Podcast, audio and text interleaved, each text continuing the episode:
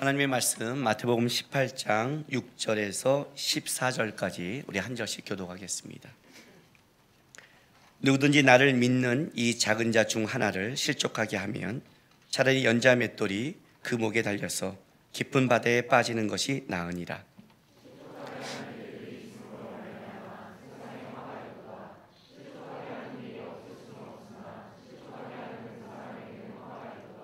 만일 내 손이나 내 발이 너를 범죄하게 하거든 찍어내 버리라. 장애인이나 다리 저는 자로 영생에 들어가는 것이 두 손과 두 발을 가지고 영원한 불에 던져지는 것보다 나으니라.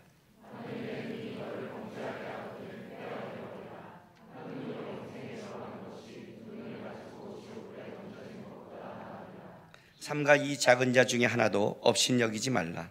너희에게 말하노니 그들의 천사들이 하늘에서 하늘에 계신 내 아버지의 얼굴을 항상 배옵느니라.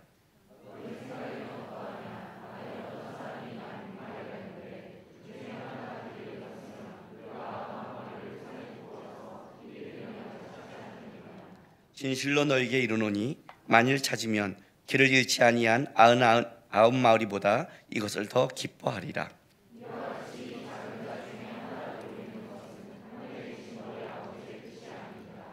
아멘.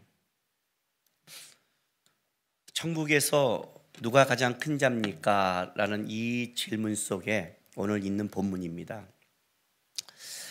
어, 그런데 오늘 이 본문만 우리가 그냥 슬쩍 겉모습으로 핥아보면 천국에서 도대체 큰 자가 누군가를 설명하는 것보다는 조금 좀 다른 식의 설명 같은 느낌도 받고 더 나가서는 좀 설명이 무섭죠. 그죠? 천국에서 누가 큽니까? 했더니 음, 이 작은 자 하나 실족해 하는 자는 차라리 연자 맷돌을 내고 깊은 바다에 빠진 게 낫다. 이렇게 말하고 큰 자가 어떤 자인 걸 그냥 물었을 뿐인데 그죠? 그렇게 나가고 또 뒤에 가면 뭐라 그래요? 어, 네가 이 손이 누굴 실족해 하면 손을 잘라버리고 눈을 빼버리고 이렇게 나가는 거죠. 좀 무서운 부분이죠. 어떤 면에서는. 그런데 문제는 뭐냐면 지금 이것이 그냥 하는 것이 아니라 예수님께서 천국에서 큰 자가 누굽니까? 라는 거기에 대한 설명이라는 거죠. 그렇다면 오늘 우리가 읽은 이 본문은 천국에서 누가 큰 자인가에 대한 주님의 대답이기도 합니다. 오늘 이 본문뿐만 아니라 요 뒤에 있는 본문 누가 혹시 실족하면 그를 어떻게 잘못한 사람을 권면해서 교회가 교회에 세워야 되는가? 어, 은밀하게 가고 공동체 가고 교회가 말이사님은 그를 어떻게 해요? 추방시켜라는 이것도 천국에서 큰 자에 대한 주님의 대답이라는 거죠. 그리고 그 뒤에 가면 용서받지 못한 종의 비유도 이것도 천국에서 큰 자에 대한 주님의 연속적인 대답이라는 거예요. 그렇다면 대답하는 내용을 좀 들어보면 우리가 듣고 싶은 내용이 아닌 아닌데 어, 그 천국에서 큰 자는 이런 이런 자가 큰 자다라는 걸 알고 그렇게 하기를 원하는데 예수님의 답변은 좀 우리가 듣고 싶은 내용과 다르다면 천국에서의 큰 자의 개념이 우리가 생각하는 것과 예수님이 말한 것과 큰 격차가 있다는 걸 말하고 있습니다. 왜냐하면 이 땅에 살아가는 사람들에게 있어서 큰 자의 개념은 뭐냐면 업적과 관계되어 있습니다. 여러분, 우리는 항상 아, 무슨 일에 관심이 있는 거예요. 여러분 기도 많은 젊은이들의 기도가 뭐냐면 주님 내가 무엇을 해야 됩니까? 그게 비전이라는 거죠. 여러분들이 말하는 비전은 다 하나님 내가 뭘 해야 됩니까? 그죠? 이게 굉장히 강해요. 그리고 그것을 뭘 해놓으면 자기가 뭔가 이루어졌다고 착각을 해요. 어, 무슨 일을 하느냐가 보다 훨씬 더 중요한 것은 어떤 존재가 되느냐의 싸움입니다. 그런데 세상은 어떤 존재냐의 싸움이 중요하지 않아요. 그가 어떤 업적을 갖고 무슨 일을 했냐에 훨씬 관심이 있어요. 이게 세상에서 갖고 있는 큰 자의 개념이기 때문에 그렇습니다. 마태복음 7장에 보면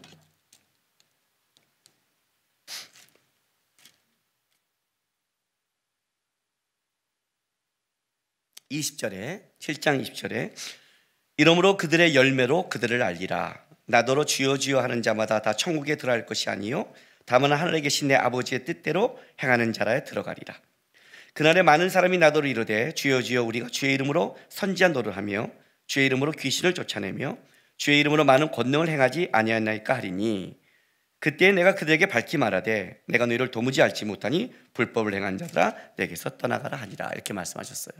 그렇다면 아버 아버지의 뜻대로 행하는 자가 들어간다라고 말해놓고 여기서 말한 노릇 귀신을 쫓고 만을 권능을 한 것이 그러면 아버지의 뜻대로 안 한 것이냐 어떤 면에서 안 한 것이냐예요. 이들이 지금 얘기하는 게 뭔지 아세요? 선지자가 선지자의 삶을 살아간 게 어떻게 하나님 앞에서 하나님 뜻이 아니라고 하겠습니까? 이 땅을 살아가면서 내가 하나님의 영적 능력을 갖고 살아가며 이 땅을 살아가면서 하나님이 주신 능력을 제대로 사용하는 것이 어떻게 그걸 죄라고 하겠습니까? 그러나 이들이 주님 앞에 서서 얘기하고 주장한 건 이거예요. 제가 선지자 노릇을 했다는 거예요. 뭔지 아세요? 업적을 자랑한다고요. 업적을. 이런 예화가 있어요. 천국에 갔는데 천국 문 앞에 베드로가 서 있습니다. 그 사람이 왔더니 베드로가 이렇게 말합니다. 이 천국문에 들어갈 수 있는 자격을 가진 사람은 세상에서의 삶 속에 하나님 앞에 천 점 정도 하나님 앞에 받은 사람만 들어갈 수 있습니다. 천 점이 안 되면요 지옥에 가죠. 그 당신은 삶을 얘기해 보십시오. 저는 선교사입니다. 어, 훌륭합니다. 선교사. 3점. 목사 2점. 음. 예, 3점이요? 저는 그냥 선교사가 아닙니다. 힘든 지역에 가서 했습니다. 어, 2점도 줄게 5점. 힘든 지역에서 그냥 있는 게 아닙니다. 저는 곳곳에 찾아다니면서 했습니다. 훌륭합니다. 7점. 그리고 저는 아이들도 잘 키웠습니다. 어, 아이들 훌륭하죠. 2점 더주 9점. 아내한테 잘, 아내한테 잘하면 1점, 10점. 어, 저는 정직하게 했고 1점. 그래갖고 15점도 안 되는 거예요. 더 없습니까? 한 개? 아직 당신은 900. 어떻게 된 거예요? 85점. 어, 정신없네. 987점. 아직 부족, 부족합니다. 어, 더 없어요. 한 게 없는 거예요. 그래서 거기서 무릎 꿇고 주님 저 어떻게 해요? 저 좀 좀 저 좀 좀 도와주세요. 그랬더니 베드로가 천점 천점 천국에서 어떤 자가 큰 자입니까? 예수님께서 어린아이 하나를 데려왔습니다. 이 어린아이 같이 안고는 천국에 들어갈 자가 없다. 어린아이는 뭐예요? 무능한 자입니다. 이 어린아이가 어떻게 뭔가를 하고 들어갈 자격을 얻을 수 있겠습니까? 천국은 하나님의 아버지를 전적으로 믿는 어린아이가 그 부모를 붙잡듯이 전적으로 바라보는 무능한 자가 들어간다고 했습니다. 천국에 들어갈 수 있는 다른 모든 자가 어떤 고백이 있냐면 하나님 이 땅에서 내가 살아가는 것이 내 능력과 실력이 아니라 은혜로 살아갔습니다. 무능합니다를 아는 자들이에요. 근데 이들이 서서 지금 하나님 앞에 뭐라고 말한 줄 아세요? 선지자를 누가 세웠는데? 주님이 세웠는데. 권능을 행했다고요. 그 권능을 누가 줬는데? 주님이 줬는데. 귀신을 쫓았다고요. 그 귀신이 왜 나갔는데? 하나님의 은혜 때문에 나갔는데. 하나님이 준 걸 자신이 한 업적으로 생각하고 있는 거예요. 내가 선지자 노릇을 했습니다. 내가 많은 귀신을 쫓았습니다. 난 이런 업적이 있습니다. 이런 업적이 있습니다. 불법을 행했다는 거예요. 자격이 안 된다는 겁니다. 그런데 이것은 이 세상에서는 굉장히 중요합니다. 이 세상에서는 다 업적을 따집니다. 저 사람이 훌륭하다는 것은 업적과 관계되어 있습니다. 우리도 마찬가지 아니에요? 야, 저 사람 훌륭해 실력 있어는 다 뭐예요? 그 사람이 가진 스펙과 업적 아니에요? 그걸 따지고 있잖아요, 다. 천국에서 누가 큽니까? 이 문제를 얘기하고 있는 거예요. 그가 무슨 일을 했니? 뭘 가졌니? 이거예요. 자기 건가요? 주님이 준 거잖아요. 달란트도, 실력도, 재능도 주님이 줬잖아요. 그 주님의 것으로 내가 뭘 했다고 자랑할 게 아무것도 없는데, 그걸 업적으로 갖고 있어요. 여기는 모든 사람들이 신앙생활의 가장 큰 싸움이 이 싸움 아닙니까? 실제로 여러분 지금 뭐 때문에 고민하십니까? 바로 이 문제 때문에 하나님께 원망하고 기도하잖아요. 그렇잖아요. 하나님은 내 기도를 들어주지 않아요. 그죠? 안 들어주잖아요. 올해도 아니구나 작년에도 결혼하지 못하고 지나왔잖아요. 이제는 기도 제목조차 안 나오잖아요. 왜 해봤자 뻔하니까. 그죠? 여러분의 90% 이상이 하나님의 응답을 받지 않, 기도 응답이 없다고 말하잖아요. 내 기도 응답이 없나요? 있잖아요. 하나님의 기도 응답이 언제 없었어요? 있잖아요. 뭘로? 노! 안 돼.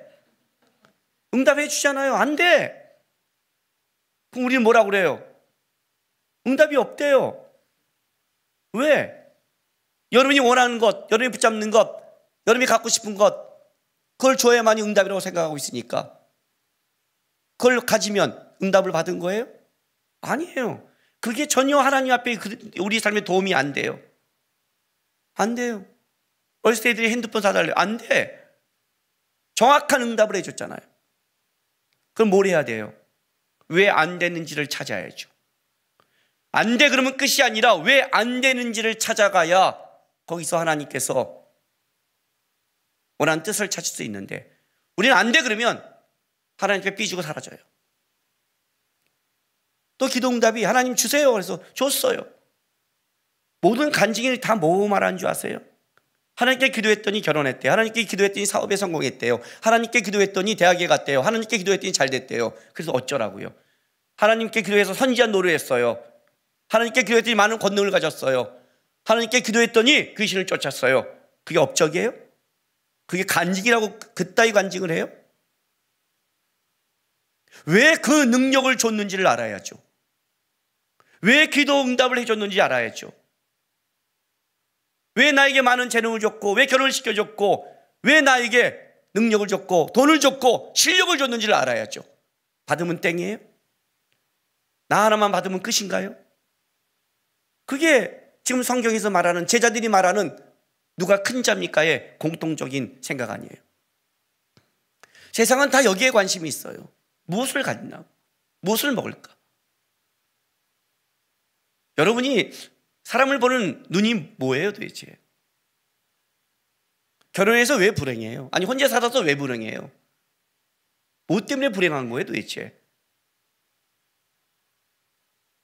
혼자 산다면 혼자 산다고 불행하고 결혼하면 결혼했다고 불하고 애 낳으면 애 낳았다고 불하고 하나님 어떻게 하면 좋아요 이걸? 혼자 살게 해야 돼요? 결혼해야 돼요? 애를 줘야 돼요? 말아야 돼요? 죽여야 돼요? 어떻게 해야 될까요? 세상의 관점을 갖고 있는 한 그는 행복할 수 없어요 주님 앞에서 왜? 지금 다른 관점을 가지고 있잖아요 제가 이 신학의 길을 갈 때 목회자의 길을 부름받을 때 어떻게 누구한테 영향을 받은 줄 아세요? 믿는 사람이 아니에요. 저는 가난하게 자랐어요. 가난하게 사는 게 저는 싫어요. 물론 부유하게 사는 사람이라도 가난한 게 좋지는 않겠죠. 그죠? 저는 가난을 뼈저리게 경험했잖아요.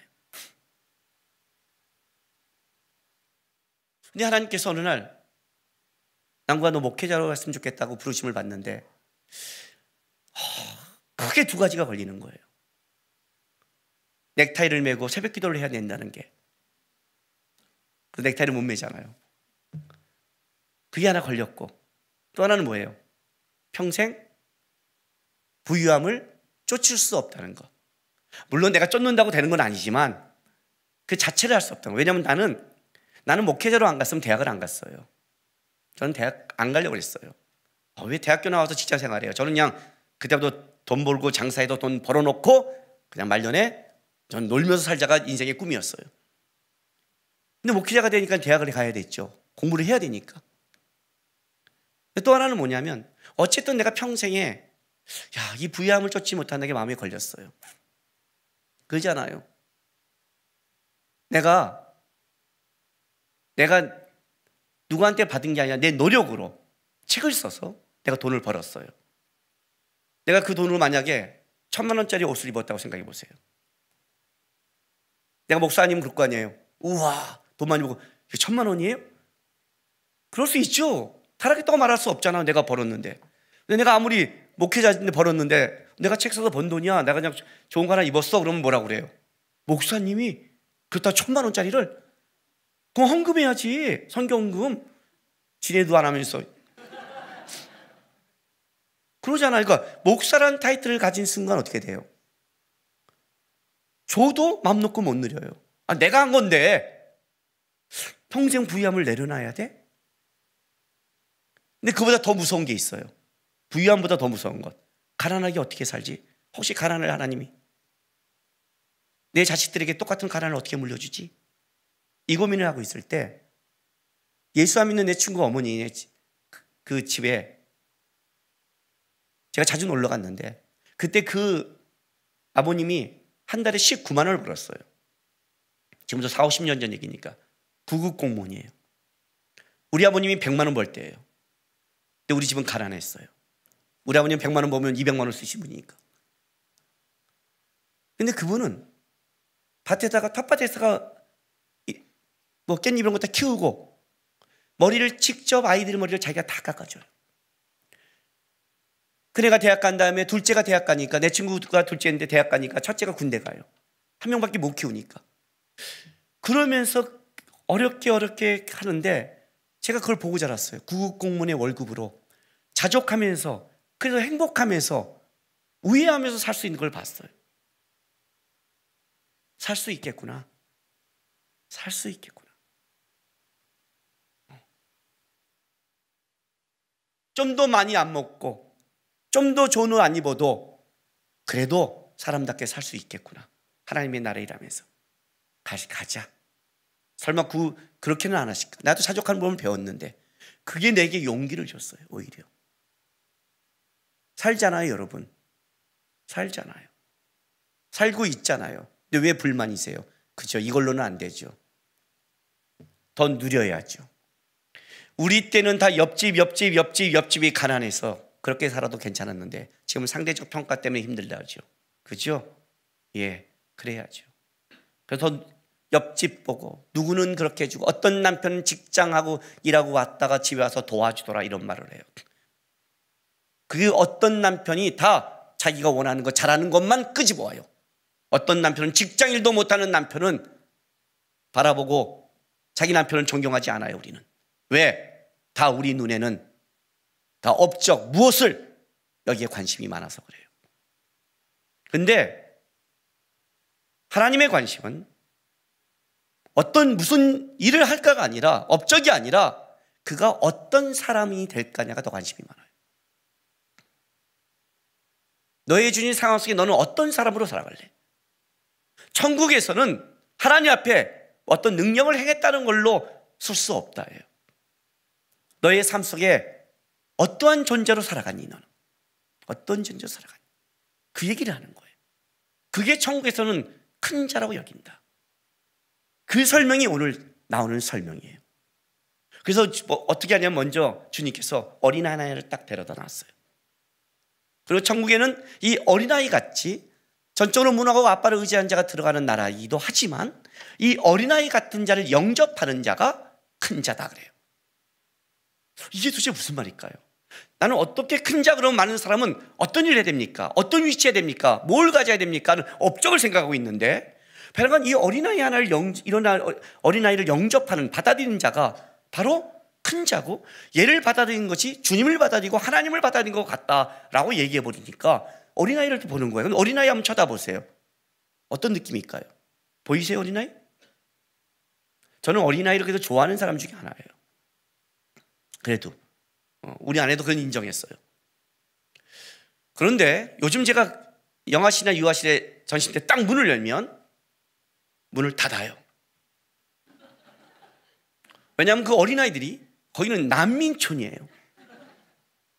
와, 어린아이 좋아하는데 피곤해요. 어린아이를 영접한다고. 얘가 무슨 도움이 되는데? 도움이 돼요? 피곤하잖아요. 그잖아요. 야, 너 어린아이 돌봐줘. 그래서 와, 일하는 게 낫지 않아요? 피곤하다고요, 여러분. 피곤해요. 세상에서 제일 피곤한 게 뭔지 아세요? 사람 상대하는 거예요. 교회에서 가장 힘든 직분이 뭔지 아세요? 샘터지기예요. 샘터지기가 돼야 목사님의 마음을 요만큼 알아요. 그 10명의 화상들이 하는 짓거리를 봐요. 샘터지기를 다 세워야 돼요, 사실. 주방? 아유, 그건 두 번째예요. 노동은 두 번째예요. 샘터지기가 제일 힘들어요. 샘터지기 맡았다는 건 벌써 뭐예요? 예, 구레네 시몬이 된 거예요. 억지로 지는 십자가를 진 거예요. 좋아서 짓는 사람은 한 명도 없으니까 샘터지기가 좋아서 진다는 건 약간 미친 거고요. 힘든 거예요. 그래서 목회자 된다는 게 영광스럽지만 부담스러운 게 거기 있는 거예요, 실제로는. 사람 상대가 제일 힘들잖아요. 근데 그 사람 상대 중에 맑기도 못하는 어린아이를 받아들이야. 이게 얼마나 어려워요. 어린아이를. 얘가 무슨 도움이 되겠냐고요. 도움 자체가 안 되죠. 우리 김승원 목사가 우린 그 이제 중고등학교 때죠. 뭐 사춘기 때 청년들 중고등학교 때힘 팔팔하지 않아요? 그럴 때 이제 하람이 하준이가 어, 아기 때예요. 얘네가 막 어, 삼촌 놀아줘 뛰어다니니까 어느 날 작정을 했어요. 그래? 좋아. 내가 아니면 오늘 니네를 죽여버리겠다 그냥. 이부자리를 딱 깔고 덤벼. 오늘 내가 어 아주 그냥 와서 집어 던지고 내있으니까 니와 덤비고 그냥 막 집어 던지고 던지고 두 시간 막 했더니 와 그땀 나고 막 난리가 났어요. 그 두 시간이 딱 지나더니 애들이 아, 뒤에 뻗었어요. 두 시간 정도 두 명을 다 던져버렸으니까 내일승에서 완전히 막 잡아 죽이면 뭐, 예, 지치게 했으니 얼마나 돌렸겠어요. 그리고 아 끝났다고 딱 놓는데 10분 정도 지났어요. 다시 하람이 아주가 일어났어요. 삼촌 다시 간다. 그때 김수건이 뭐라는지 알아요? 얘네들은 뭐야? 아니 고등학생이 감당이 안 되는 거예요. 얘네들은 다시 일어나서 다시 그 에너지가 다시 눈에 광기가 일어나기 시작하는 거예요. 끝까지 못 하겠대요. 끝까지 이해가 되세요? 어린아이예요. 어린아이. 얘를 영접하래요. 예수님 얘를 세웠어요. 얼마나 황당하겠어요. 그러죠? 얼마나 황당했어요. 도움이 전혀 안 되는 아이들. 아이들. 초등학교 때 아빠 설거지 해줄게요. 효도? 장난. 지금은 안 하잖아요. 중학교 올라가더니 안 한대요. 초등학교 전까지는 오늘날 방도 닦은데 우리 아이들 보세요. 물티슈 닦아주잖아요. 그 걔네가 설거지를 해요. 그러면 끝났어요? 엄마가 다시 해요. 청소해요? 다시 해요. 어린아이가 손댄 것은 어른이 다시 해야 돼요. 걔네가 한 게 뭘 했다는 거예요. 일만 만들지. 놀고 즐길 줄만 알지. 그렇지 않아요? 또 도와주다 하다가 싫으면 탁 나요. 또 싸워요. 서로 하겠다고. 아니 서로 도와주면 따로따로 해야 되는데 꼭 저놈이 청소한다면 나도 그거 하겠대. 설거지하면 나도 하겠대 싸워요. 그게 어린아이라고요. 전혀 내 인생에 도움이 되지 않는 자들. 이해가 되세요? 그를 영접하는 게 큰 자래요.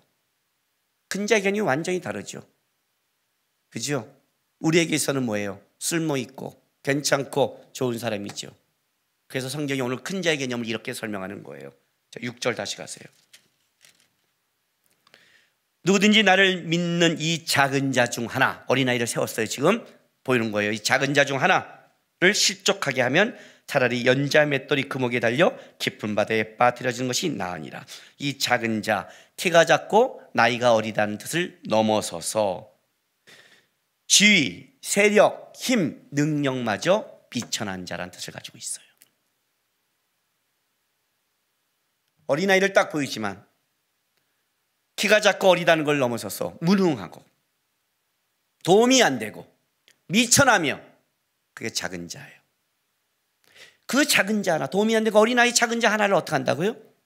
실족해 하면 차라리 연자 맷돌. 연자 이거 여러분 우리, 우리 이런 맷돌을 생각하면 안 되고 나귀가 나귀가 나귀를 이렇게 매어서 돌리는 이만한 맷돌이 있죠. 어마어마한 그 맷돌이라고 그래요. 연자물 맷돌이. 그거를 목에 걸고 얕은 물감은 괜찮잖아요. 톡 하고 뜨 올라가면 되니까. 깊은 바다에 던지는 게 낫대요. 그러니까 이거는 뭐예요? 그냥 그냥 직방이에요. 차라리 그냥 죽어 이렇게 말하는 거예요. 차라리 그냥 매고 죽는 게 훨씬 나 살벌하죠. 그죠? 이 작은 자 하나를 실족하게 하면 미천한 자라고 까불고 함부로 실족하면 무섭단 말이에요 지금요. 그리고 더 나가서 실족하게 하는 일들이 있음으로 말미암아 세상에 화가 있도다. 실족하게 하는 일이 없을 수 없으나 실족하게 하는 그 사람에게는 화가 있도다. 강조해 반복하죠. 실족하게 하는 일이 있음으로 말미암아 실족하게 일이 없을 수 없으나 그러죠? 세상에 화가 있도다. 그 사람에게 화가 있도다. 굉장히 그러니까 다른 말로 할게요. 실족하게 하는 걸로 말미암아 세상도 화를 당하고 너도 화를 당하는 거예요. 이 세상의 모든 문제는 어디서 시작한 줄 아니? 실족해 하는 데서 시작했다요. 사단이 하와를 먼저 실족해 함으로 세상에 화가 들어왔거든요. 하와가 자기가 먹은 선악과를 아담을 주고 아담을 실족해 함으로 그 가정이 깨졌거든요. 그리고 자식들이 실족하고 가인이 아벨을 실족하게 함으로 시대가 더 망가지기 시작했거든요. 세상을 망하게 하는 게 뭔지 아니? 실족해 하는 거예요. 실제로, 실제로 이 세상 속에서 가장 어려운 게 사람이잖아요. 여러분이 힘들다는 것은 상황도 있지만 사실 여러분 주에 사람이 힘든 거예요. 내가 지금 편하고 좋다는 것은 좋은 사람이 있는 거예요. 좋은 사람이 있는 거예요. 사람을 실족해 하면 어떤지 화가 돼요. 그게 세상이에요. 나에게 화가 뭔지 아세요? 내 옆 사람을 실족한 데서 오는 거예요. 아내가 남편을 실족하게, 실족하게 해보세요. 뭐가 올까요? 남편이 아내를 실족하게 해보세요. 부모가 자녀를, 자녀가 부모를요. 실제로 모든 사람이 아내가 남편의 말에 순종하고 남편이 아내를 사랑하며 서로가 세워준다면 실족할 일이 없죠. 부모가 자녀를 노하게 하지 않고 자녀가 부모의 권한에 순종하며 서로 세워준다면 실족할 일이 없지요. 모든 가정만 온전히 있으면 괜찮죠. 그죠? 실제 뭐예요? 내 인생의 문제는 실족한 데서 벌어지기 시작하죠. 왜요? 하나님이 우리에게 묶어준 사람에 관심이 없으니까. 천국은 무얼 업적을 쌓는 곳이 아니라 사람을 세우는 곳이거든요. 하나님이 네 옆에 붙여진 사람을 실족해 하는 게 아니라 세우는 것이다. 소극적인 대처예요. 첫 번째 대처예요. 소극적인 적어도 너가 적어도 너가 하나님의 사람으로 살아간다면 다른 사람에게 은혜와 능력을 주지 못할 망정 실족해 하는 일을 하지 말라는 거예요. 그게 너에게 화가 되고 세상에 화가 된다. 어떤 사람이 한 상담사를 찾아왔어요.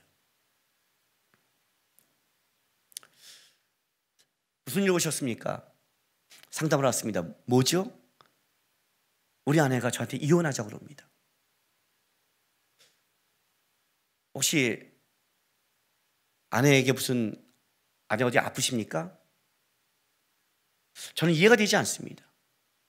저는 여태까지 성실하게 일했고 월급을 제때제때 갖다 줬고 그리고 그렇게 살아왔는데 왜 베란간 나에게 이혼하는데 이해가 되지 않습니다.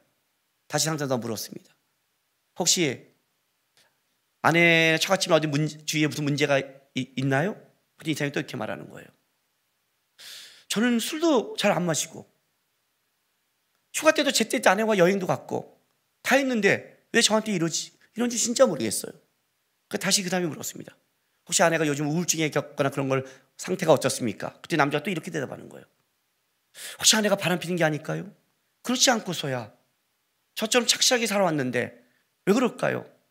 그랬더니 상담사가 책상을 쥐고 서있었습니다 당장 집에 가서 찍소리 하지 말고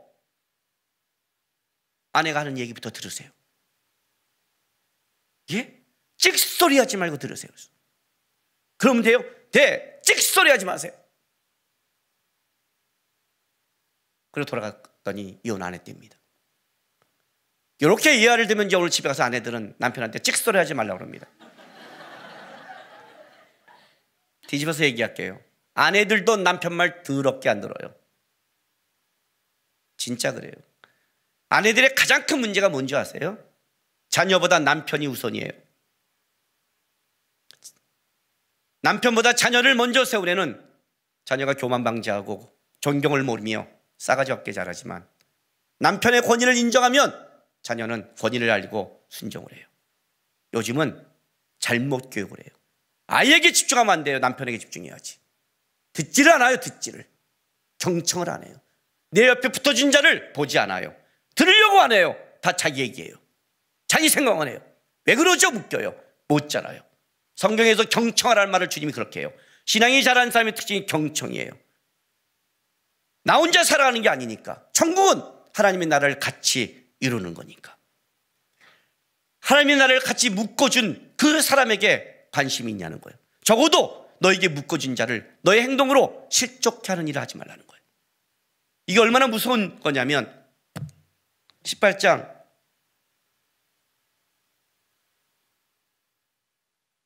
8절 보세요. 만일 내 손이나 내 발이 너를 범죄하게 하거든 어떡하라고요? 찍어 내버리라. 장인이나 다리 여는 자로 영생에 들어가는 것이 두 손과 두 발을 가지고 영원한 불에 던지는 것보다 나으니라. 만일 내 눈이 너를 범죄하기도 뭐라고요? 빼어버리라. 한 눈으로 영생에 들어가는 것이 두 눈을 가지고 지옥불에 던지는 것보다 나으니라 그래요. 이 8절에 너를 범죄하던 찍어 내버리라. 이렇게 말하면 범죄하기 안 하면 되지라고 말하는데 여기서 이 범죄하던 찍어내버리라는 말은 이런 뜻이에요. 저 사람을 실족해 하는 일을 그런 일을 하지 않았다 할지라도 저 사람을 실족하게 할 가능성이 있는 것마저도 뽑아버리라는 뜻이에요. 유기체를 말하는 거죠. 그죠? 내 손을 자르라 얼마나 무서워요. 그죠? 내 눈을 뽑으라 얼마나 무서워요. 무서워요. 손이 없다는 게 얼마나 불편해요. 여러분, 하나님은 교회를 우리의 몸으로 설명합니다. 이건 교회이기도 합니다. 그래서 요 뒤 다음에 천국의 또큰자 다음 본문에는 교회에서 이제 잘못한 자를 어떻게 할까는 더 크게 설명을 합니다. 그런데 일단은 하나님이 이걸 속 너가 최소한 이렇게는 살아가야 된다. 소극적으로 네가 그리스도인이라면 최소한 이렇게는 살아가야 되는데 삶이 네 중심이 아니라 네가 원하는 것을 하는 게 아니라 눈이 뽑히고 손이 짧으면 불편하잖아요. 네 삶이 불편하다 할지라도 그것이 다른 사람을 실족하게 한다면 불편하게 살아가라는 거 그냥. 아, 나쟤 때문에 불편해. 왜 난 이런 속에서 나는 이렇게 불편하지? 그렇게 살아가라고요. 제가 시사 대접을 받은 곳이 있습니다. 어떤 곳이냐면 음식이 우리 주행교회 성도들과는 맞지 않은 곳입니다. 음식의 양이 적습니다. 일단 맛은 굉장히 있습니다. 양이 적습니다. 근데 왜 양이 적나 했더니 거기는 주로 와인이나 샴페인을 먹으면서 음식을 먹는 곳이니까 좀 고급지게 먹는 곳이죠. 우리는 아, 일단 양이 있어야 되잖아요. 와인 샴페인은 제끼더라도 우리는 그런 곳이잖아요. 근데 먹는데 그러니까 다 이제 와인하고 이렇게 먹는 거죠. 우리만 갖다가 계속 시켜 먹는 거죠, 같은. 응, 먹는 거죠. 근데 이제 그러다 이런 이런 얘기가 나왔습니다. 아, 앞에 있는 분이 와인 이렇게 먹는 게 죄일까요? 그래서 와인 먹으면 몸에 안 좋을까요? 그래서 아니에요.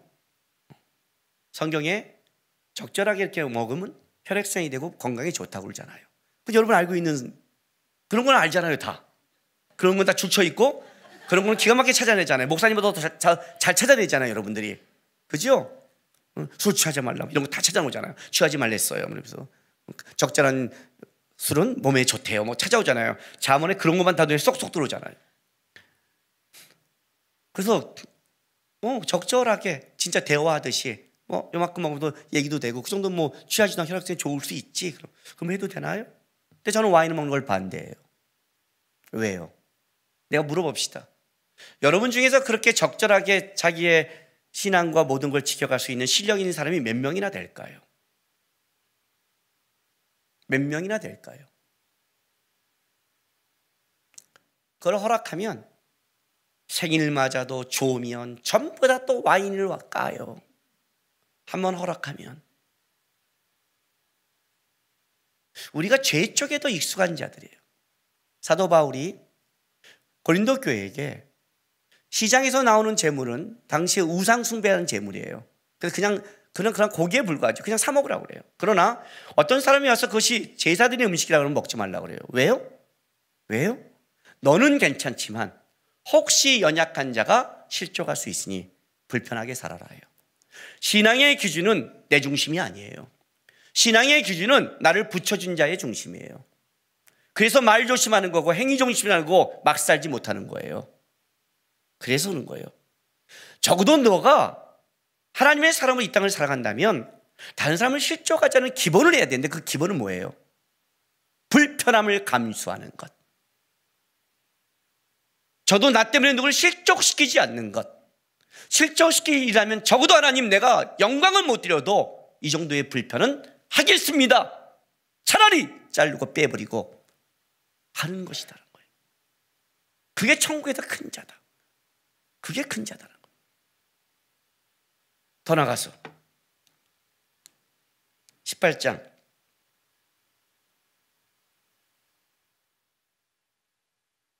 12절 보세요. 너희는 너희 생각에는 어떠하냐?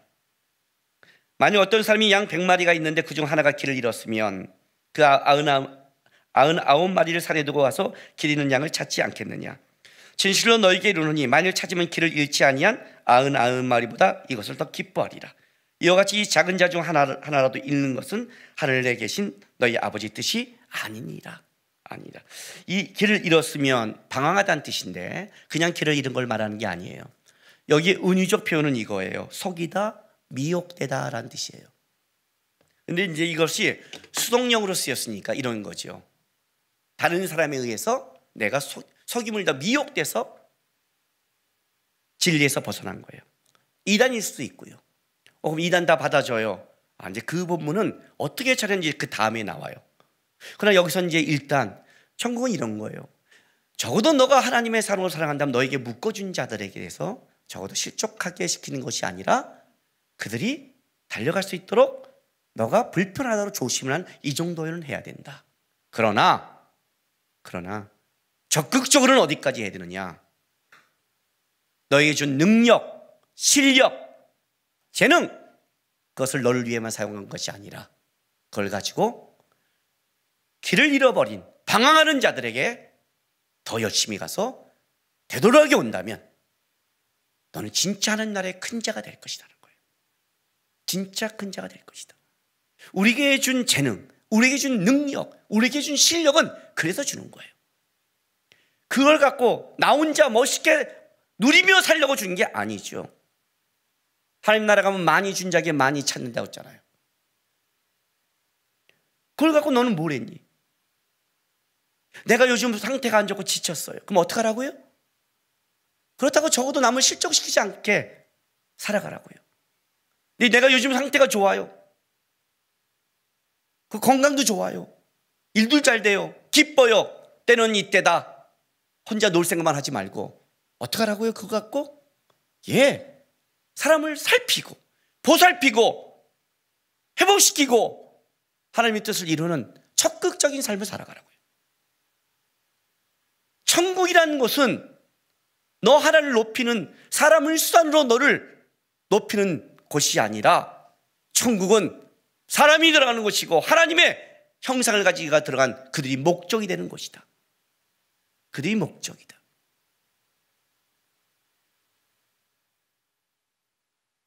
천국을 꿈꾸는 사람들은 사람을 수단으로 대하지 않아요. 그건 세상 사람이 대하는 거예요. 세상은 자기 업적을 해서 사람들 충분히 수단으로 돼요. 사람을 이용하죠. 가치가 없으면 버리죠. 가끔 교회 행사를 할 때나 교회를 할 때 그럴 때가 있어요. 부족한 자를 붙여줄 때가 있고 모자란 자를 붙여줄 때가 있어요. 일을 할 때가 어려울 때가 있죠. 그러면 그래요 우리한테. 부사님 왜 이렇게 해요? 예. 우리는 지금 경연대회를 가는 게 아니에요. 1, 2등을 다투는 게 아니라고요. 빠에따서 선교를 가요. 훌륭한 선교단체는 필리핀에 있는 아이들을 바라보기 전에 나와 함께 갈 사람들을 먼저 섬기는 거예요. 나와 같이 가는 사람들을 먼저 바라보는 거예요. 그래서 하나님이 어떤 때는 바에타스 아이들만 관심 있는 게 아니라 우리에게도 관심이 있어서 같이 집어넣고 같이 도와서 같이 만드는 기쁨을 누리게 만들 때가 있어요. 내 일에 빠져서 나에게 붙여진 사람을 놓치지 마세요. 요즘 신앙이 이상하게 바뀌었어요. 세상에 세상이 더 강팍해짐으로 말미암아 우리도 강팍해졌어요. 말세가 올수록 일어난 현상 중에 하나가 뭐예요? 사랑이 식어지고 강팍해진대요. 이기적이 되는 거예요. 우리 교회 등록했던 자가 교회를 옮겼어요. 옮길 수 있죠. 뭐 그거야 뭐 문제가 되겠어요. 왜 옮겼냐가 중요하죠. 왜 옮긴 줄 아세요? 끝나고 우리 청년들 아마 뭐 하죠? 청소시죠. 교회 청소하죠. 청소시켰더니 그 청소가 힘들다고 옮겼대요. 대단하죠? 요즘 청년들 이기적이에요. 이기적이에요. 신앙 다시 배워야 돼요.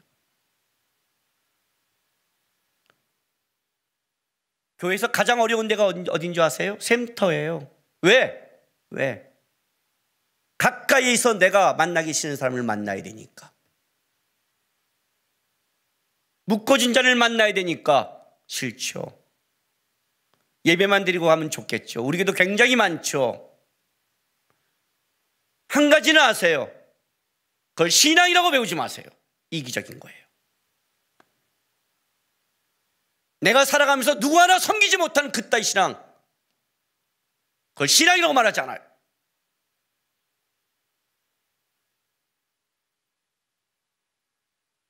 내가 존재하면 누군가는 좀 섬길 줄 알아야 될 거 아니에요. 예수님이 나 때문에 십자가를 졌다고만 고백하지 말고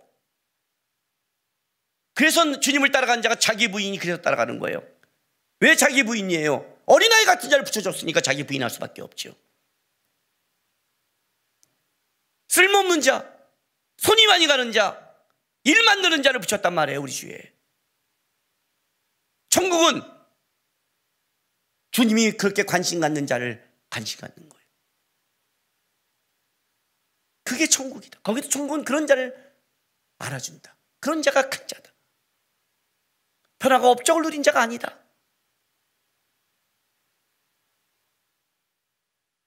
청년 때부터 신앙을 섬길 줄 모르면 평생 못 섬겨요. 평생 못 섬겨요. 모두가 자기만 하는 신앙을 살아가기 시작했어요. 세상에서 가장 고난스럽고 어려운 게 사람 섬기는 거예요. 사람이 가장 힘들고 피하고 싶고 골치 아파요. 그런데 그 사람이 우리 인생에 가장 큰 위로가 되고 힘이 되고 그림이 되기도 해요.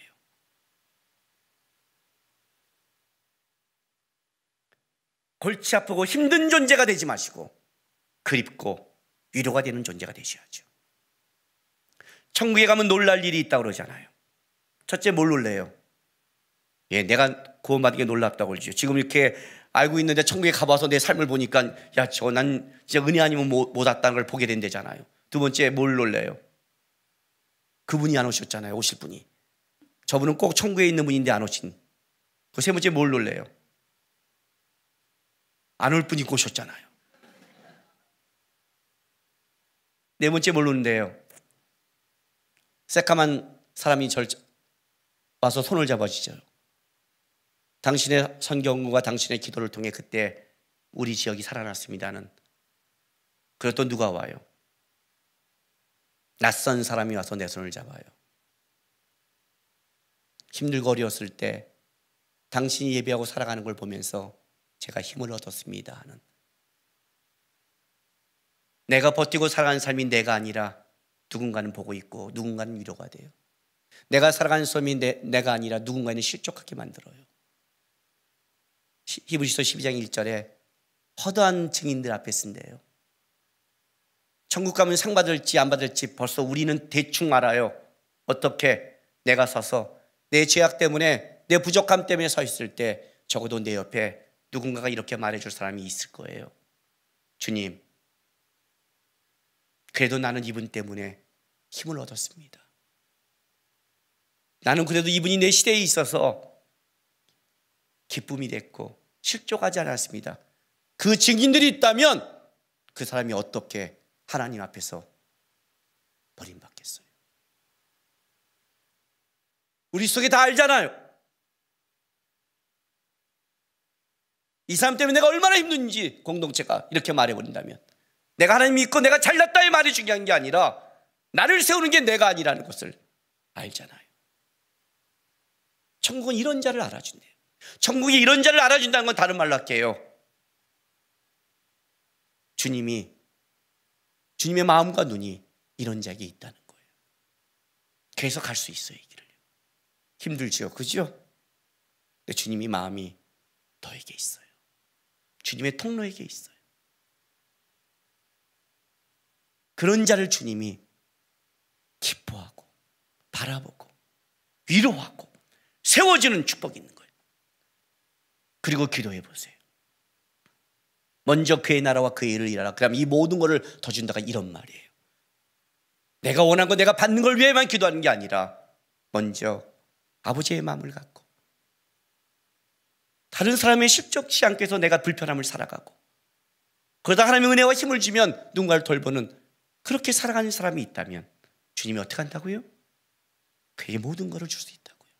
왜? 그는 하나님의 마음으로 이 땅을 살아가는 사람이니. 천국에서 알아준 큰 자가 이런 것이다. 이런 자다.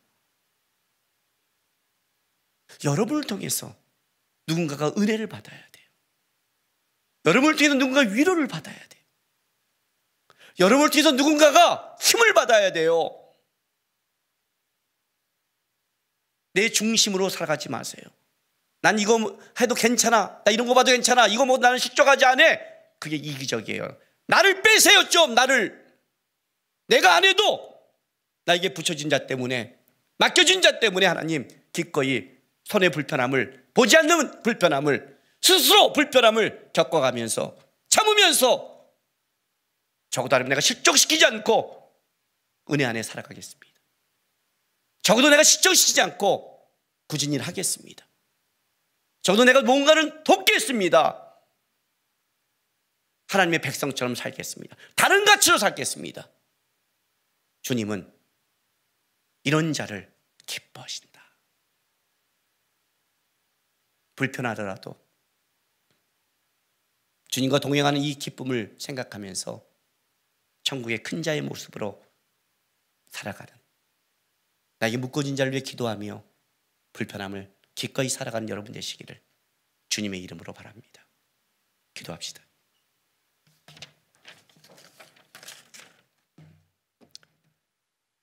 하나님, 나에게 주신 이 시간은 주님을 더 닮, 닮을 수 있는 기회를 주신 시간입니다. 감사합니다. 오늘 나에게 주신 날은 누군가를 더 섬길 수 있는 기회를 주신 날입니다. 감사합니다, 주님. 나만을 위한 삶이 아니라 내가 세상 사람은 다를 못해도 그래도 나에게 가까이 붙여진 자들에게는 도움이 되는 자가 되기를 소망합니다. 다짐하고 기도하고 힘든 건 좀 구하면서 하나님 진짜 힘듭니다. 우리 가족은 도와주십시오. 기도하면서 주님 앞에 좀 나가는 시간 됐으면 좋겠습니다. 기도하겠습니다.